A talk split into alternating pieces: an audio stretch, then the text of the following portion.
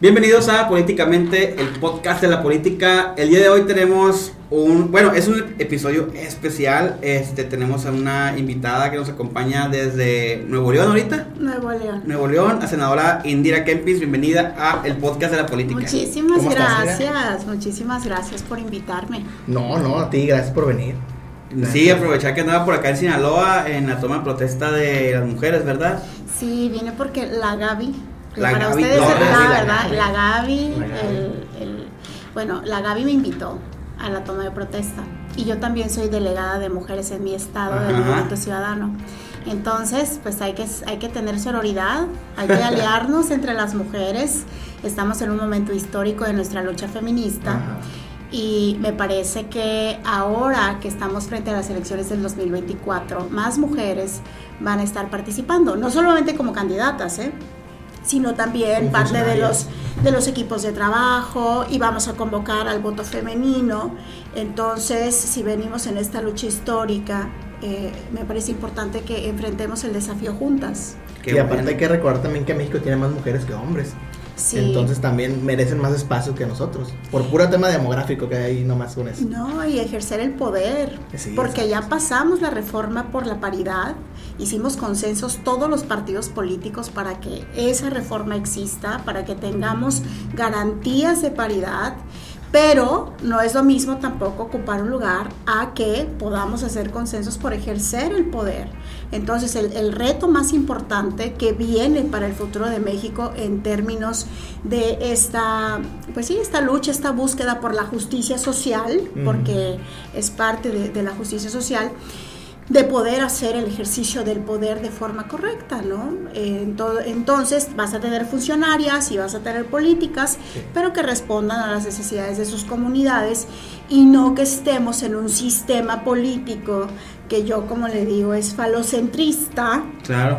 Y que no permite Qué, este, buena- qué buen término. ¿no? No, no permite la conversación este, y las alianzas con las, con las mujeres. Sí, la llamada igualdad sustantiva, pues alcanzar la, la igualdad sustantiva. Así es, estamos en ese camino. Max, Oye, Indira, y estamos, bueno, obviamente investigamos antes de, no es que estamos stalkeando, investigamos que es muy distinto. Eh, naciste en Cuautla, Morelos. Ujú. Que como dato curioso, le digo a Miguel de que se me hace muy curioso que tú eres de Cuautla y triunfaste en Nuevo León. Y Franco Escamilla también es de Cuautla y también triunfó en Nuevo León. Y Miguel, oye, los de Cuautla como que les va muy bien en, en- Bueno, es que- en Nuevo León. Oye, es que son tierras zapatistas. Ah, son de lucha. So- sí, yo soy de la tierra de Emiliano Zapata, Sí, de claro. un pueblo que se llama Nenecuilco. Ah, ok. Ok, entonces sí, ¿qué, qué cuestiones de la historia, Sí. ¿sabes? Porque en algún momento el norte y el sur del país se tuvieron que unir para hacer una Sí, revolución y para luchar por los derechos de los campesinos, los derechos de las personas indígenas. Los obreros, de los- sí, entonces... eh, soy una migrante, como, como ahora cada vez más las nuevas generaciones migran de un estado a otro y también de un país a otro. Entonces, pues soy una hija adoptiva de Nuevo León que efectivamente llegas con una maletita a estudiar, porque ese fue mi caso, y ya después vas construyendo una vida y haciendo cultura con la cultura regiomontana, que es muy es- distante. sí, sí, sí, ¿no? hace un Es muy choque cultural bien. distante. Sí, es un shock Ajá. cultural. Pero sabes que también es muy interesante porque creces, creces en perspectivas, en visiones intelectualmente, en tus, en tus, incluso en tus emociones también Sí. creces. Y eso a mí me despertó en algún momento también como cómo hago para integrar mis dos mundos, Ujú. ¿no? Y no sentirme como la canción ni de aquí ni de allá.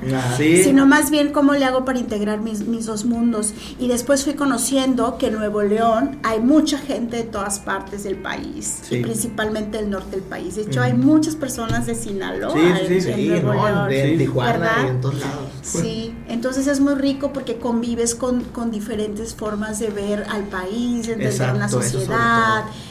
Y, y yo siempre he pensado que quienes hemos migrado tenemos mucho que ofrecer precisamente porque nos vamos, vamos integrando los conocimientos. Sí, va fortaleciendo la cultura mexicana Sí, también. también, porque entender a esos varios Méxicos en un solo México requiere de apertura mental requiere de no pensar que tienes una verdad y una razón absoluta y también que la gente es diferente y que es válido ser diferente. Y al mismo tiempo que tiene una identidad que tiene que cuidar. Exactamente. ¿no? Yo, por Y ejemplo, defender ayer- y sentirse orgulloso, Sí, claro, ¿no? y sentirte orgulloso. Claro. Por ejemplo, si me ven así muy guapetona, me puso más guapa porque yo normalmente voy ganando las prisas y siempre ando en tenis y este. Modo campaña. ¿eh? No, y con este calor. No, y sabes qué, Eh, eh, disruptivo, porque en el Senado, yo me acuerdo, mi primer escándalo mediático en el Senado. A le que- Bueno, tuve dos. A ver si me acuerdo.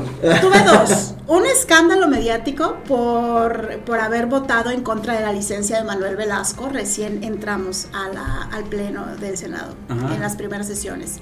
Y mi segundo escándalo mediático fue por usar la tribuna en tenis.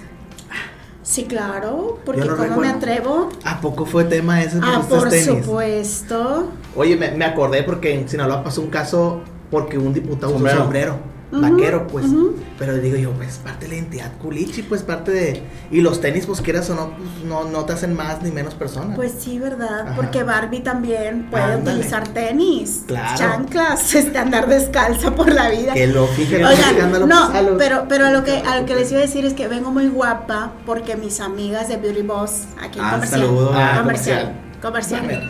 Mis amigas de Beauty Boss me dejaron preciosa y entonces yo les decía, fíjense que, qué importante es que algo que está tan estigmatizado, porque sí se llega a tener un mito sobre los estereotipos de Claro. las culturas, puede ser también parte de tu, tu identidad y sentirte muy orgulloso, orgullosa por, por lo que eres.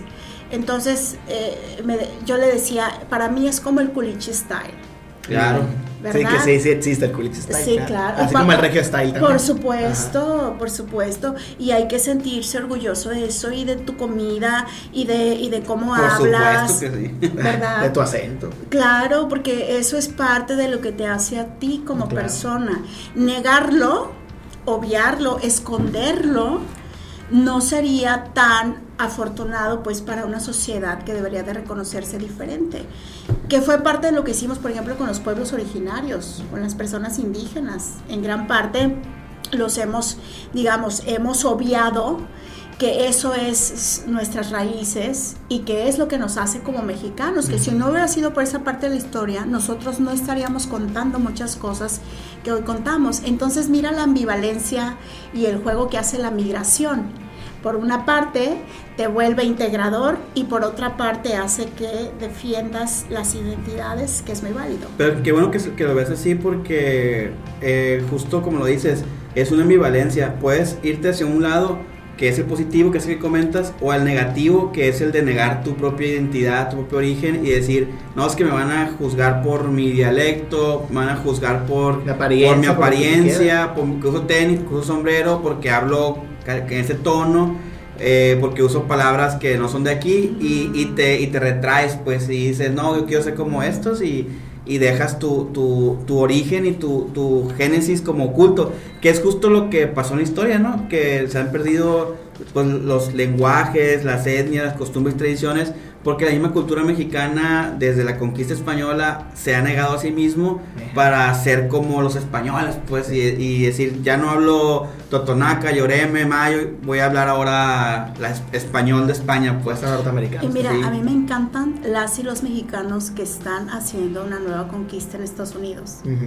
ándale. Digo- Se están apropiando de la cultura. Sí, sí, Sí. y es una cosa preciosa. Yo tengo ese tema también bien de que siempre le estoy dando vueltas. Es que es bien interesante ese Es tema. que es súper interesante. O sea, ¿en qué momento vas a ciudades en Estados Unidos y ya prácticamente escuchas el español por todos lados? Eh, donde La canta, canta el peso pluma, Ajá. entonces ya se sabe la canción. Eh, vas a un restaurante y hay tacos. Sí. Y tacos que son lo más De simples. verdad, pues, Ajá. sí, de verdad. Sí. Sí, No Taco Bell, pues, sí, sí, de verdad. Entonces, o eh, eh, la música del mariachi en las fiestas. O sushi sinaloense también. O su- de, sí. de hecho, te voy a contar un, un, un dato curioso de Culiacán. En Culiacán creo que debe ser la única ciudad mexicana que tiene un anuncio, un restaurante que no está en Culiacán, sino que está en Los Ángeles. O sea, el Culichi Town es un restaurante de Los Ángeles. Y tú vas por la calle de Culiacán y dice Culichi Town, lo encuentras en Boulevard, no sé qué, Los Ángeles, California.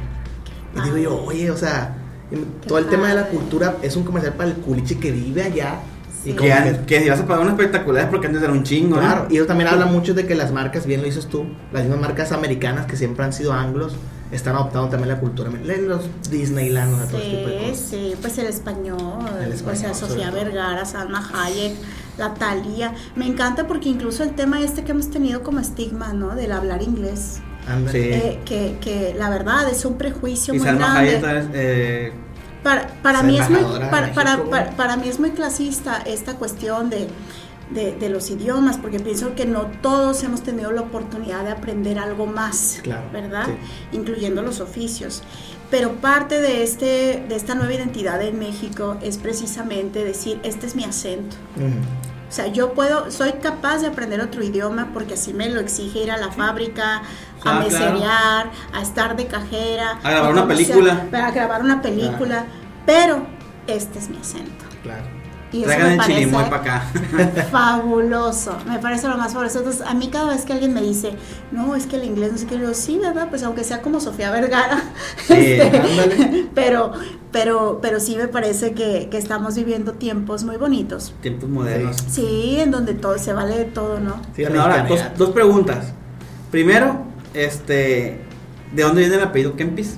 Ay, Y segundo, Imagínense, mi la- yo papá. vivo en Culiacán, y, es segundo, papá. este, ahora que platicaba que se fue a Nuevo León y eso, eh, a estudiar, preguntarle de dónde viene, este, la pasión por la política o qué fue lo que le provocó a involucrarse en, en esta profesión.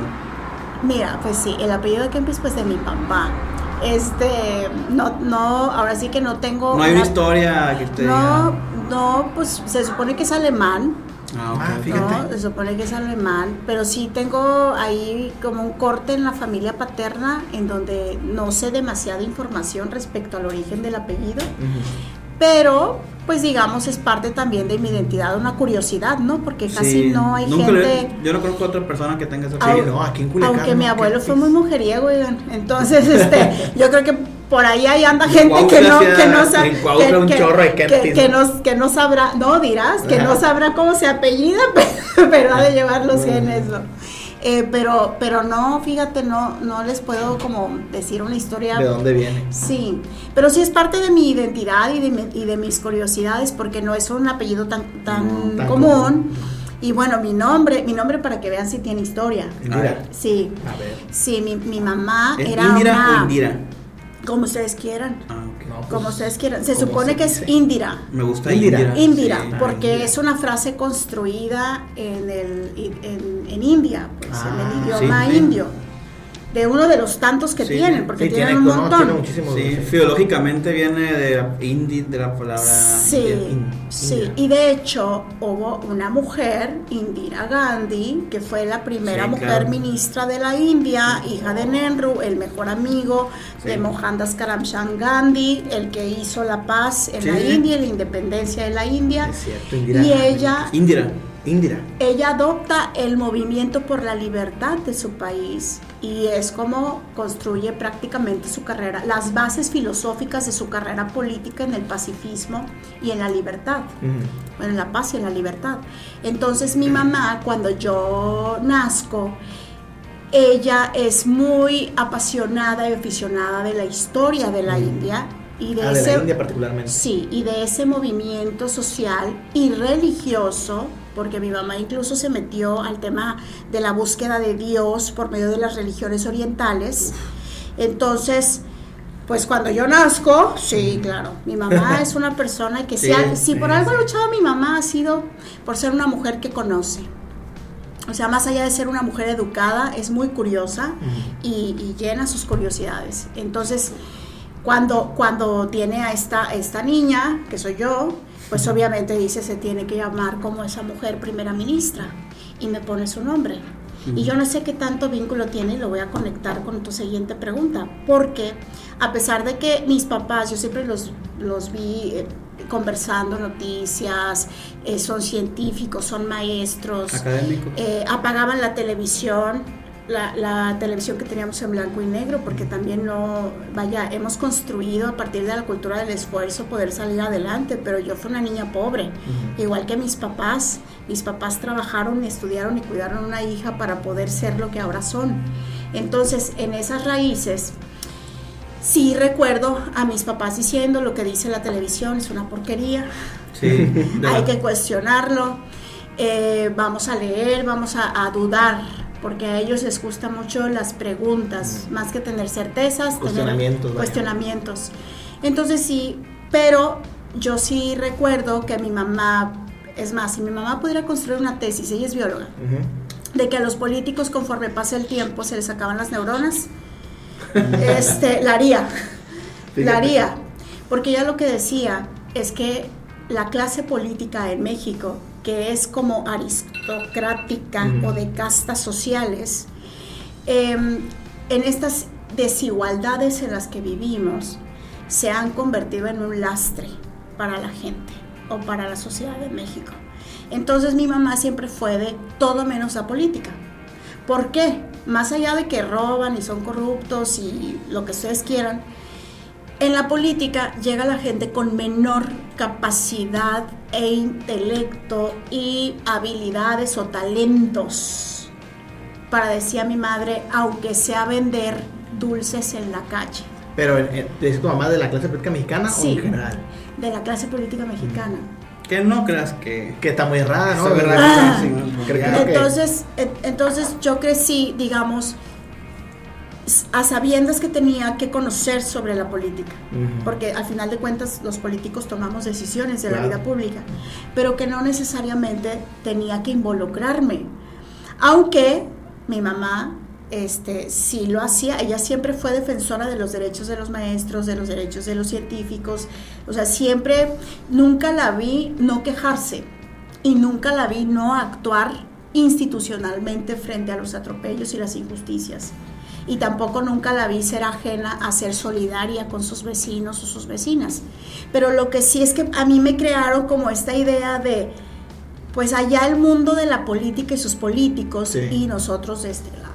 Entonces mejor, mira, Si estamos ajenos a este mundo. mejor Ujú. pasa sin ver, no te metas y, y ahí no, ahí no puedes construir No hay absolutamente nada bueno nada. ahí, pues. No hay nada bueno. ¿Y crees, crees que las- esas palabras de tu mamá que te decía de que la clase política no estaba bien preparada provocó en ti que seas una senadora? Porque yo creo que sí lo eres, muy distinta al resto en el sentido de que tienes muchas iniciativas como que muy diferentes pues a los demás senadores. Sí, O sea que Sí. e- eso fue lo que tu mamá plantó en ti para ser este tipo de, de- de legisladora. me vaya. gusta hacer las cosas bien Mm. y me gusta hacerlas en equipo y me gusta investigar y escucho.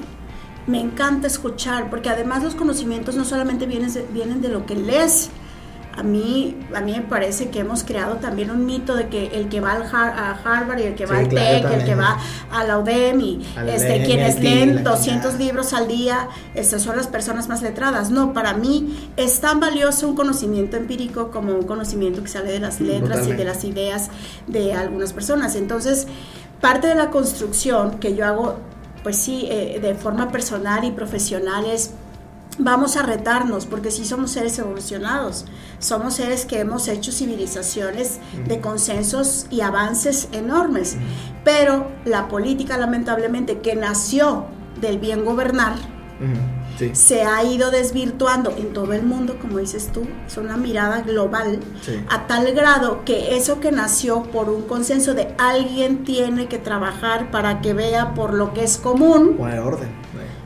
y ahora se ha convertido más bien en una bola de este, ladroncillos viendo que se llevan a su casa. Eh, ¿Sabes qué? ¿No? Me, me, me acordó mucho la teoría de tu mamá a, a la filosofía que tenía Platón en la República, que decía que, Platón decía que, que dividía a toda, la, a toda la humanidad y decía que lo único que pueden ser políticos era la gente sabia. Ah, sí, claro. Pero decía, pero no pueden tener hijos, no pueden tener propiedades, porque la gente sabia que se dedica a la política no puede tener este otras otras cosas que simplemente Pues como la ejercer la religión, política. Pero quien llegue, religión pero quien llegue ahí tiene que ser gente que tenga una, una connotación de sabiduría elevada, pues no cualquiera puede ser político. Y si lo ves desde una perspectiva biológica, pues tiene todo sentido, y no cualquiera puede, no cualquier persona está facultada para ser legislador, para ser alcalde. Pero y cho- choca con el ejemplos- término demo- de democracia también, pues. Sí, de democracia, represent- democracia de democracia representativa, ¿no? en el que todos tienen que estar representados. Pues sí, pero pues por lo menos manda más inteligente la bola. Pues.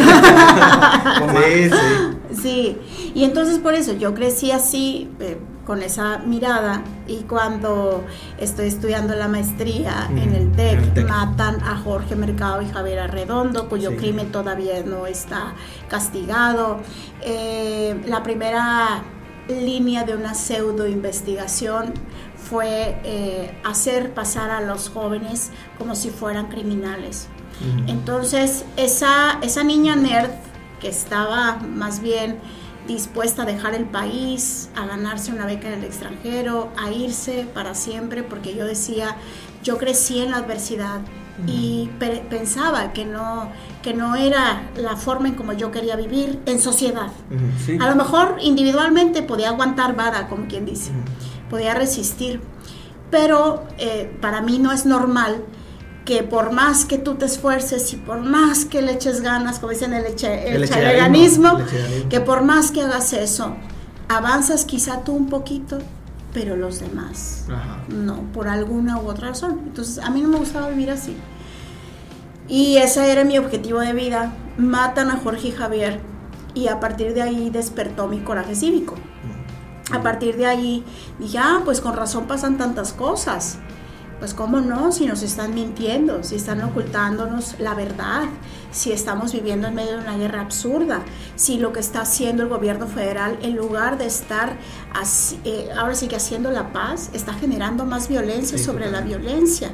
Y personas que nada deben ni nada temen son las que pagan las facturas de eso. Y ahí tienes a dos jóvenes asesinados, que no fueron los únicos y lamentablemente no los últimos Sí, exactamente. después de una guerra, mal llamada guerra contra el narcotráfico. Entonces ahí me enojé muchísimo, haz de cuenta que me trastocaron el corazón y desde ahí no he dejado de ser una activista. Política, pero sí siendo un activista. Porque aunque estoy en el Senado, yo sigo alzando la voz. Y siempre, invariablemente, voy a estar del lado de quienes defienden los derechos y las libertades. Porque si algo le ha faltado también a la política es entender que por más aristocracia que hayan construido alrededor de esas personas y de esa élite, porque eso es lo que son, la gente tiene derechos y los hemos conquistado. No por nada, pues vengo de esa tierra de lucha. Sí. ha, costado, ha costado sangre, ha costado sangre. Entonces, estar violando derechos se- me, me parece que es irracional Mm. y no solamente injusto, es irracional en un mundo además ahora mejor informado, en donde ya no te pueden engañar con facilidad, ya no estamos en los tiempos del PRI, aunque, aunque haya quienes quieran regresar hacia allá, pero eso, esa parte ya la pasamos. Entonces, sí, yo me enojé bastante, salí a la calle, dije, yo no tengo poder, no tengo poder económico, no tengo poder político, no tengo poder social, porque ni siquiera soy la persona más extrovertida de esas que llegan y convocan y vengan, se vamos a la fiesta. Pero en ese momento varias personas eh, hicimos un movimiento estudiantil para que se nos dijera la verdad respecto al caso de Jorge Sí, Mercado y. Javier Arredondo. Y, y a partir de ahí pues no he dejado de ser activista. No. ¿Y cuál fue tu, tu primer contacto? O sea, entraste a- al activismo obviamente por este caso lamentable, pero ¿quién fue tu primer contacto con política? O sea, ¿quién te invitó a política? Yo me invité a la fiesta. Sola, solita, Sola. solita. Llegaste. Sola. Ella baila sola, pues te metiste So- sola. ay, sí, oye, esa canción me encanta. Sí, a mí, a mí Ay, también. sí, la verdad. O sea, por más que diga que, ay, que eh, yo creo que es una canción muy romántica. Sí. Y me gusta. Senadora. Sí, pues ella baila sola, yo me invité a la fiesta. Ahorita si quieren les cuento cómo me Sí, invité a la fiesta. Yo, yo creo que va, va encaminado con la pregunta que te quiero hacer. ¿Por qué Movimiento Ciudadano? Ah, bueno, pues bueno. Ya saben, corte A, estoy así con pancarta 1, pancarta 2, pancarta 3, ¿no? Y las que, y las que sigan. Corte B, eh, entiendo que, que- que quiero cierta independencia de lo que estoy haciendo. Además, mi curiosidad me lleva a meterme a los barrios tomados por el crimen organizado. Eh, aprendo de urbanismo social, me voy a Colombia a aprender justamente de eso, porque parte de lo que quiero construir es una ciudad en paz. Y estoy viviendo en los tiempos, a lo mejor ustedes están más jóvenes, pero esos tiempos para Monterrey y para todo el norte del país fueron muy crudos en Sí, violencia. Sí, Sí, sí, Santa, lo recuerdo. Santa Catarina. Lo del casino, Sí. todo eso. Sí. Exactamente. Entonces teníamos secuestros, extorsiones, personas desaparecidas, familiares buscando sus familiares, este, una sarta de, de delitos de- más. Y como estábamos viviendo en ese tiempo, yo decido quedarme en el país, o decido utilizar todos mis recursos que tengo para poder hacer esa inmersión en esos barrios y comenzar a trabajar por la paz y los derechos de la gente. Y en eso construyo pues una, una empresa social que se dedica justamente a hacer proyectos que en su momento le llamaban de intervención comunitaria. Sí, ¿no? me acuerdo. Que no es más que trabajar con las comunidades para hacer ciertas, pues sí, ciertas experiencias o infraestructura o talleres o cuestiones más de conocimiento, pero que fueran encaminadas a eso, a construir la seguridad Sí. que nos arrebataron. Entonces junto con otros jóvenes hicimos esto y me clavé, luego corte y ahí va, empieza Corte C. la parte, ahora sí corte C, empieza la parte de la política porque yo me doy cuenta que otra vez avanzo, Pero- avanzo, hay una pared, Hay una pared. hay una pared. Sí, el, el activismo, yo siempre he dicho que los activistas tienen que convertir en políticos algún día para poder lograr por lo que están luchando. Para mí, ahora que estoy en, en política, el activismo es política sin el- sí, presupuesto. exactamente. Sí, sí, sí. Porque Sí. también marcan agenda los Sí. Pero para Claro. lograr que las cosas funcionen más rápido es o tener un contacto en política o hacerse político. Bueno, Ajá. pues entonces yo dije, hay una pared, esto no me está, digamos, rindiendo la toma de decisiones de esas personas y si cualquier estúpido puede estar ahí, yo puedo estar ahí. Porque tengo el talento y porque tengo el compromiso y porque estoy trabajando con las comunidades y esas comunidades que son, que han estado violentadas, históricamente violentadas, merecen que alguien les represente también. ¿Sabes? Es muy complicado ir a tocar la puerta de una persona, digamos, una persona pobre y decirle, vente, vamos a hacer campaña. A ver, hacer campaña cuesta, darte tu tiempo cuesta, hacer un, un riesgo de ir a competir electoralmente cuesta. Entonces, gran parte de mi convicción fue esa. Fue, primero, eh, hay una pared. Segundo, cualquier estúpido puede, pues yo también puedo. Y tercero, necesitamos tener aliados y aliadas adentro, Sí. adentro, que con sus comunidades construyan no solamente una agenda, que abran caminos de decisiones. Está muy complicado, sí. Y de hecho todo el mundo cuando yo alcé la mano decía, vas a perder, te está usando el partido, eh, eh, no vas a ganar nada de esto. Y yo la bien, verdad ¿no? es que una vez que entré dije, tengo que terminar lo que empecé, voy a terminar mi campaña. Fueron los tres meses peores de mi vida, Ah, lo he dicho campaña. públicamente, sí. Cuánta violencia hay en este ambiente, Sí. Sí. cuánta E necedad, hipocresía, sí, un chorro de cosas malas, sí, sí. cuánta necedad de no, de no permitirse ser personas, más allá de la política, de no reconocernos como individuos. Entonces es muy complicado navegar por ahí en esa pecera de, de- de tiburones, aunque tiburones a veces les queda el adjetivo muy, No, digo, el tiburón, sustantivo muy, tiburón es muy bueno. muy- verdad, es muy Sí, grande, sí. es muy grande para los chiquitos que son algunas de estas personas. Entonces construyendo, construyendo esto, me lancé primero sin partido. Porque Ah, yo independiente apartidista, primero. yo antipatriarca y yo ¿no? y No porque y porque ella baila sola. Ay, porque, Y porque ella baila sola. Políticamente incorrecto. Políticamente incorrecto. Bueno, entonces yo dije, no, claro. Y si mi exgobernador, ahora exgobernador, lo hizo, porque yo no? Y si Kumamoto Ah, pues lo hizo, porque yo no? Entonces, claro que yo puedo. Después dije, pobre ingenua. Porque, Sí, está Como José José. Cobrato. sí. Ser, candidato independiente en este país es difícil. A ver, Es, no, es imposible. Es imposible. es imposible. Nosotros nos dimos cuenta aquí también. Sí, nos dimos cuenta, Cloutier, güey. Nosotros trabajamos en campañas independientes también Ah, aquí. Bien. Participamos en campañas independientes y nos dimos cuenta que es imposible ganar una elección siendo independiente. El sistema no está hecho No. para permitirte ganar. O sea, apenas como a Moto cuando la ganó la primera vez y quién sabe qué chingados pasó porque la segunda se Tuvo quedó. que hacer su partido porque se dio cuenta también. Sí. Ah, bueno, entonces este país, el sistema de partidos, ha creado un problema frente a los privilegios. Sí. Porque hay que ser casi, casi una persona muy privilegiada para darse permiso y lujo. De hacer, de hacer el ejercicio de sus derechos político-electorales por la vía sin partido. Mm.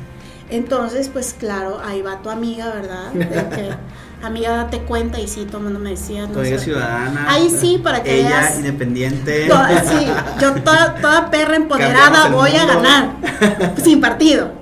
Entonces, no, ¿Cómo pues me, me lancé a la cueva de los lobos. Y no, no, no pude. Ya después dije, pues, ay, pues, a ver, ¿cómo no te das cuenta? El Jaime era priista, sigue siendo. Pues, ¿cómo no va a ganar ¿A así? qué te lanzaste, independiente? Diputada local. Diputada local. Ah, porque yo tenía mis proyectos hechos en un distrito, ¿verdad? entonces yo dije, ay, bueno. de Toda la gente a y la gente por el. De ese. No, no, qué relaciones tóxicas vamos haciendo con nuestros imaginarios, ¿no? Sí. Pero Eso bueno, entonces. Pero todo entonces, cuenta. Todo cuenta. Iba en la tercera semana y yo que también huelo mucho eh, y no me gusta el fracaso con mi consentimiento. Mm, claro. O sea, yo sé que me puedo equivocar como cualquier persona, que la circunstancia no me va a estirar, que lo que ustedes quieran. Pero no me gusta que sea con mi consentimiento. Quiere decir que ya sé que va a fracasar y ahí voy. Entonces no me gusta. Y ya, y a la tercera semana dije, bueno, esto no se pudo dar. Este, gracias por participar. Me voy a mi, a mi cama, me voy a tomar tres botellas de vino y sean muy felices. Voy a despertar pues como una fracasada. Gracias. Entonces, estaba yo justo el día, no les miento, justo el día en que yo decía, ya me voy a mi casa, esto no es para mí. Eh, ya me habían buscado, ¿no? Ya me habían buscado de Movimiento Ciudadano, pero yo, pues, ay no. No, yo de los partidos, yo de Sí, partidos no. no. Y luego el naranja no me gusta a veces. Ah, Me gusta- me Oye, gusta ¿cómo adivinaste? No, no me gusta. ¿No te gusta el naranja? No, y lo saben, ¿eh? No, no vayan a hacer grilla con esto. Lo, lo saben perfectamente, es público. Intento de repente A tener mí mis tampoco me toques- gusta el naranja. No por el partido, sino porque siento que no me va. Sí, yo también. No me, no me, sí. Sí, no, ya. no. Estamos algo tiene. Algo sí, tiene. sí, algo tiene. Entonces, este, pero lejos de eso, justo ese día que digo ya me voy, eh, ya habíamos tenido como, pero no eran reuniones, pues así, digamos, como de profundidad. Más bien era para conocerme a mí, conocerme a mí. Pero ese día sí dije, pues, pues esta puede ser una opción, ¿por qué no? Y eso por un amigo de la comunidad LGBT Mm. y que ha sido priista de toda la vida. Entonces me ayudó a hacer una lista y a ver, vamos con este. Ay, no, es un ladrón, vamos con este. A ti hizo Ay, no. te hizo agenda política. Vaya. A ver, muchacha, a ver, aprende. Entonces, y llegamos hasta el final y me dice, pues es que nada más te queda Movimiento Ciudadano. Y yo así, pero está chiquitito, nada más hay dos diputados locales, o sea, ¿yo qué voy a hacer ahí? Sí, vengo de, como dice el dicho, de Guatepeor a Guatecomo. Porque, Guatemala. oye, yo de niña fui a muchas competencias de conocimientos y yo me acuerdo muy bien que mi consuelo no era perder nunca, ¿saben? O sea, sé competir. Entonces yo apuesto todo a ganar y voy viendo las variables para que así suceda. Entonces de repente veo eso y digo, no, pues si, yo, si yo está vengo de no equivocado. querer perder, pues y nada más por la experiencia, no. Pero en mi intuición pensé que, que, bueno, pues ya estás aquí, nada pasa si atraviesas una conversación difícil y escuchas, otra vez, escuchas y evalúas. Entonces fui con el, el- el que era el dirigente y que ahora es el gobernador del estado. Ah, mira, fíjate nomás. Fíjate nomás. Qué casualidad. Y, y entonces tuvimos una conversación profunda, no de política, De vida. de vida. Porque para mí parte de mi shock, otro, otro, otro más, fue entender la, esa dinámica. O sea, a mí me, me era muy difícil comprender por qué no puedo participar como yo quiero. Mm, como ¿Por soy, pues. Porque tienes que ser condicionado. Sí, porque tengo que ser de izquierda o de derecha o de centro. Porque Sí. tengo que pensar así. Y sabes que cuando decidí, porque sí me eché un clavado a la carta de identidad, qué es Movimiento Ciudadano, cómo funciona localmente, cómo está posicionado, cuáles son sus posturas políticas. Cuando me eché un clavado es de, a, a eso, que todo fue en horas, literal, en horas, de la tarde de un día a la mañana del otro, sí también comprendí que me tenía que dar el permiso. Y sobre todo porque el vestido me quedaba. El vestido, aunque no me gusta el naranja, se me veía muy bien. Muy bien en el sentido de que comulgaba con muchas de mis posturas frente a la política. Entonces dije, bueno, pues al menos no voy a ser inconsistente.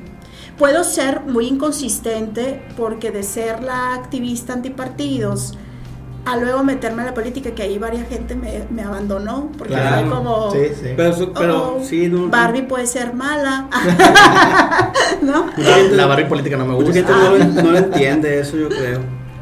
Sí, Si no entiende que ese paso que hay que dar, pues a veces. Sí, el paso y que desde la política se puede hacer activismo también. sí. Entonces la Barbie política, pues aparece, pero además aparece con un color. Y es como Ya, más. Ya te compraron. Así, no, yo, pero mira, era. Sí, era claro, claro. Ahora ya hasta trabajan en el gobierno. Gracias. Ah. Gracias, jóvenes. Porque adivinen qué, lo que pasa cuando uno va en la punta de la flecha y ves qué es lo que viene y sabes que esa es la dirección que debes de tomar, Exacto. invariablemente se, Se van abriendo los espacios y se expanden. Entonces yo en ese momento le di el aval a ese joven también que levantaba la voz y que estaba en contra de un sistema y entonces dije, mira, pues al final tenemos un mismo objetivo. Yo no me voy a hacer militante de cajón, pero al menos creo que si Movimiento Ciudadano tiene el 50% de candidaturas ciudadanas y lo respeta, Claro. y además como en algún momento yo también pensaba, decía, bueno, pues además el partido chico, o sea, este, ahí va a haber, chance, a ver, va a haber pues. chance, sí, pues puedo, puedo estar en algún espacio para competir. Sí. Entonces, así fue, así fue. Malamente no movimiento ciudadano. Pues estás a tiempo, ahorita la Gaby Torres. Ah, no, trae. no, ahorita nos escribimos. Senadora, ya, ya para terminar, porque sabemos que tiene que ir a regresar. Toma vuelo ahorita, ¿no? ¿En cuánto tiempo? Pues en un rato. Que casi, casi. Un mensaje que le quiere dejar a las, a las, a los sinaloenses que, que generalmente ven este podcast, pero pues un podcast que también trasciende el estado, que ojalá llegue también para allá, para, para sus tierras. Un mensaje para todos estos eh, jóvenes y adultos que sienten apatía por la política, que ¿Sabes qué pienso? Que la gente no es apática. La Ujú. gente sí expresa su enojo, la gente más bien está molesta con la falta de representación digna, con sus intereses, con sus demandas y exigencias. La gente está mostrando cada vez más que si los políticos no damos el ancho para sus necesidades, entonces nos van a votar. Entonces no van a ir a participar contigo y a colaborar en construir un país. Y saben que los políticos, esos que lo hacen mal y negligentemente y son omisos y son corruptos, se van a quedar solos cobrando las facturas de ese país. Porque invariablemente, aunque uno quiera ir por la vida pensando que vas caminando sin que nada te trastoque, la seguridad, la salud, la educación y demás temas son parte fundamental de nuestro desarrollo como país y en este caso como Sinaloa o como Nuevo León o como Sí. todos los estados. Entonces, si los políticos solamente se van a quedar cobrando facturas, la política en algún momento no va a servir para nada y para nadie. Y ahí viene la inteligencia artificial. Y ojo, porque en esa visión, así como, como hay especialistas, hay- hay especialistas que hoy dicen que la abogacía va a desaparecer. Bueno, yo nada más les digo, la política es la primera en riesgo de desaparecer cuando la gente entienda que para qué construyó una burocracia, instituciones, leyes, presupuestos, para que otra vez la gente en lugar de hacer su trabajo, como Mm. cualquier trabajo, como lo hace el bombero, como lo hace la, la pastelera, Sí. como hace el secretario, como hace lo que sea, en lugar de eso, más bien no sirven para nada. Mm. Y cuando le veamos Sí, sí. poca utilidad y poca practicidad a eso en un mundo cada vez más cambiante, más ágil, por eso muchas de mis causas están abocadas a la ciencia y la tecnología y también a la preservación del planeta, porque si no hay planeta ni país para gobernar. No hay manera de gobernar. No, no. Exactamente. Y por eso también tan importante que las comunidades más violentadas históricamente por sus derechos estén hoy en el centro y el foco de atención. Las personas con discapacidad, las personas indígenas, las personas de la comunidad LGBT, las personas que son usuarias y usuarios de la marihuana, las personas que están apostando por un sistema financiero descentralizado, las personas que están cuidando de las de, de los animales, que son seres sintientes. Entonces, parte de esta nueva dinámica tiene que ver con una sociedad evolucionada. Y en la evolución, si encontramos que la clase política no sirve, de verdad, los primeros en irse van a ser esos políticos y es una advertencia. Porque hoy mismo las nuevas generaciones, a mí me encanta conversar con las nuevas generaciones, ya no necesitan intermediarios para nada.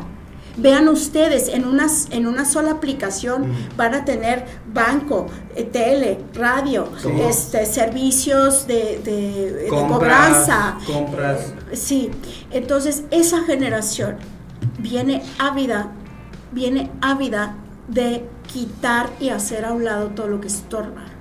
Si no ayudas, no estorbas, no estorbes, quítate. El riesgo que tenemos cuando la gente no sale a votar no es que vaya a ganar tal o cual partido. El riesgo que tenemos es que en nuestra civilización como sociedad va a llegar un momento en el que digamos, ¿sabes qué? Mejor me pongo de acuerdo con mi vecino y entre los dos tapamos el bache. Sí, claro. ¿Sabes qué? Mejor tú y yo hacemos una operación eh, de, transacción de dinero sin ni siquiera tomar cuenta al Banco Central y al sistema bancario tradicional.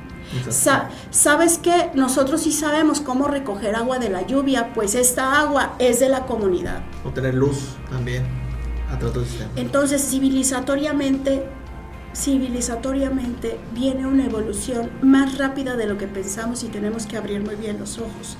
Por eso quizá estemos regresando como el péndulo a lo básico. Tú lo decías ahora, esa democracia griega nació teniendo un grupo de personas calificadas para hacer su trabajo lo que eso significara en su momento como requisito, que lamentablemente a las mujeres nos sacaron de ahí, pero, pero, pero bueno, estamos en ese constante aprendizaje. Entonces hoy, ¿qué tiene que hacer las personas? Defender sus derechos y sus libertades. No, ni siquiera les podría decir hay que hacer más leyes, hay que hacer más instituciones y, hay, que, eh, y hay que ver por tal o cual partido. No, señores, el futuro de la política incluso es a pesar de los partidos políticos y sus cúpulas de poder, porque hoy quienes están tomando decisiones en los partidos políticos son las cúpulas de poder y no se vale porque por eso tuvimos revolución, por eso tuvimos independencia, por eso hay cambios que están evolucionando a la gente. Entonces, a Sinaloa, ese Sinaloa que sí tiene mucho que ofrecer al país, fuera de los mitos también y los estigmas de que es inseguro, de que, hay, que aquí hay narcos y que aquí hay violencia, basta también de los, de los falsos estereotipos. aquí hay, hay, hay campo, hay, hay recursos, hay, gente buena, hay sí, muchas cosas. Entonces, todo México. Entonces, ese México ese México que no es unos cuantos, ese México tiene que emerger. Y por sobre los partidos, y por sobre las cúpulas de poder, y, y por sobre esos políticos. Entonces, más allá de decirles que se involucren o no, es más bien exijan sus derechos y sus libertades, porque ahí están en una constitución. No necesitas, es más, es de las más avanzadas en el mundo. Y de todas maneras la letra es letra muerta. Entonces hagámosla cumplir y hagamos una sociedad de nuevos consensos. Yo estoy segura que vamos a atravesar todo esto que está pasando en el país, que es tristísimo, es tristísimo. Lo vamos a atravesar con la fuerza y las capacidades de las mujeres, con la fuerza y las capacidades de la gente más joven, pero también con las causas al centro, con lo que le interesa a la gente de verdad. Entonces, esta, este destete del mundo que fue. Fíjense, Guillermo del Toro, el otro día, el cineasta, decía una frase que a mí me encantó. Yo no sé qué se está acabando, pero sé que está acabando algo y sé que hay un mundo nuevo que empieza. Sí, exactamente. Pues nosotros, nosotras, nosotres estamos ahí y es nuestra responsabilidad responder al desafío de la historia de la humanidad, que no es otra cosa más que nuevos acuerdos civilizatorios. Antes de que termine, y hablando de frases, nos platicaron que tienes una frase en tu oficina de una canción. ¿Cuál es? Ay, navego contra el viento. Ah. Navego contra el viento. De, ¿De no 13? Sí, de Me Vieron Cruzar. Ah. Es una canción. Sí se acuerda de la canción. Sí, sabe por qué? Porque, a ver, ¿por qué la escribieron? No sé ah, por qué, pero, habla de que las estrellas me ven llorar, me ven pues yo, siento que es, yo siento que es una canción como de superación, ¿no? Habla como una persona que creo... Pues, no bueno, sé. que tuvo muchos desafíos en la vida. No sé por qué la escribieron, pero me suena a algún tema de migración. Bueno, la escribieron por un mundial de fútbol. Mm. Era para un mundial de fútbol. Entonces, en todas las escenas del video es un futbolista cayéndose, levantando, desgarrándose de, de llanto, es, eh, haciendo, ya saben, sus, sus señas por Sí. alegría, eh, teniendo contacto con, sus, con las personas que los están viendo Con jugar. Entonces, eh, emula un poco lo que se enfrenta cualquier persona que sabe que está en un juego y que sabe que lo tiene que ganar. Mm. Y para mí, cuando ganamos el Senado, que nadie pensaba que yo iba a quedar, la verdad, todo el mundo me decía, qué locura que estás haciendo eso, no.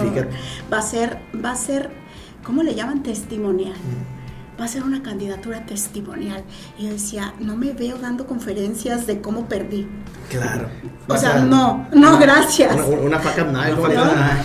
Es decir, no, no me veo dando esas conferencias, pero sí me veo construyendo la historia de mi país. Claro. Entonces, cuando ganamos, curiosamente, uno de, los, de, de las personas del grupo de comunicación me dice, tienes que escuchar esta canción, porque yo cuando la he escuchado pienso en ti. Ah, qué bonito.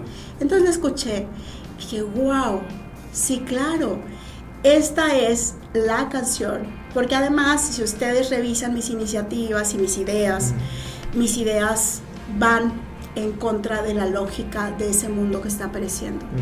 Claro. Entonces, y, pues del sí, mundo que, y del mundo que viene. Entonces navego, A favor del mundo que navego contra, porque si es en contra, porque no, más allá de que no sea la política tradicional, eh, tengo otras ideas de otro mundo que estoy viendo y el viento. El viento que me parece que sí, es, sí emula el futbolista que va corriendo, ¿no? Sí, y claro. el viento le va da la golpe- cara y, y A sentir la brisa. Sí. Entonces también lo disfruto. Y, y creo que, que si lo comparamos con el fútbol también, no son carreras individuales, Exactamente, es en equipo. es en equipo. Y por eso estoy también trabajando con las mujeres en movimiento y por eso me he involucrado tanto en las cuestiones más identitarias del movimiento ciudadano, porque frente a la elección del 2024 tenemos que entender eso. Los partidos no son sus cúpulas. Los partidos tienen que regresar a la gente de los partidos políticos. Entonces sí, navego contra el viento, navego en equipo y, y me vieron cruzar porque cuando nadie cree que algo puede pasar, Vas. sucede. Oye, pues eh, hubo muchas preguntas que, te- que yo personalmente quería hacer. Sí, creo que eres. Me, me agrada mucho lo que hablas porque siento que eres una legisladora o una política de nueva escuela con nuevas ideas, el Bitcoin, la inteligencia artificial, la legalización de la marihuana. O sea, hay un chorro de temas de vanguardia que la neta la gran No mayoría, entran. por no decir nadie en política, le entra o los tiene. Entonces sí, me da mucho gusto escucharte porque es como que sí hay legisladores, sí hay políticos preocupados por ese futuro y no andan viendo nomás el tema del pasado y cómo chingados van a quedarse con el poder, pues sino están como que, "Ey, ahí viene esto, viene lo otro, hay que prepararnos porque los retos del futuro están cabrones y las nuevas generaciones quieren nuevas oportunidades, quieren un mundo nuevo, entonces me da mucho gusto escucharte en ese aspecto, la neta felicidades y muchas gracias por acompañarnos. No, muchas Esperamos gracias a a ver cuándo vamos a Nuevo León y nos, nos Ahí los echamos espero la con segunda una, parte si con una quiere. carne asada. Ay, cómo no. Ay, y unas chéves. Nosotros la, la hacemos, ahí la preparamos nosotros, porque nos gusta hacer- carne asada. Sí, amigos, esto fue el podcast de la política, capítulo 54. 56. 6. Ah, 56. Ay, Nos qué vemos eh, la próxima semana. Adiós. Bye.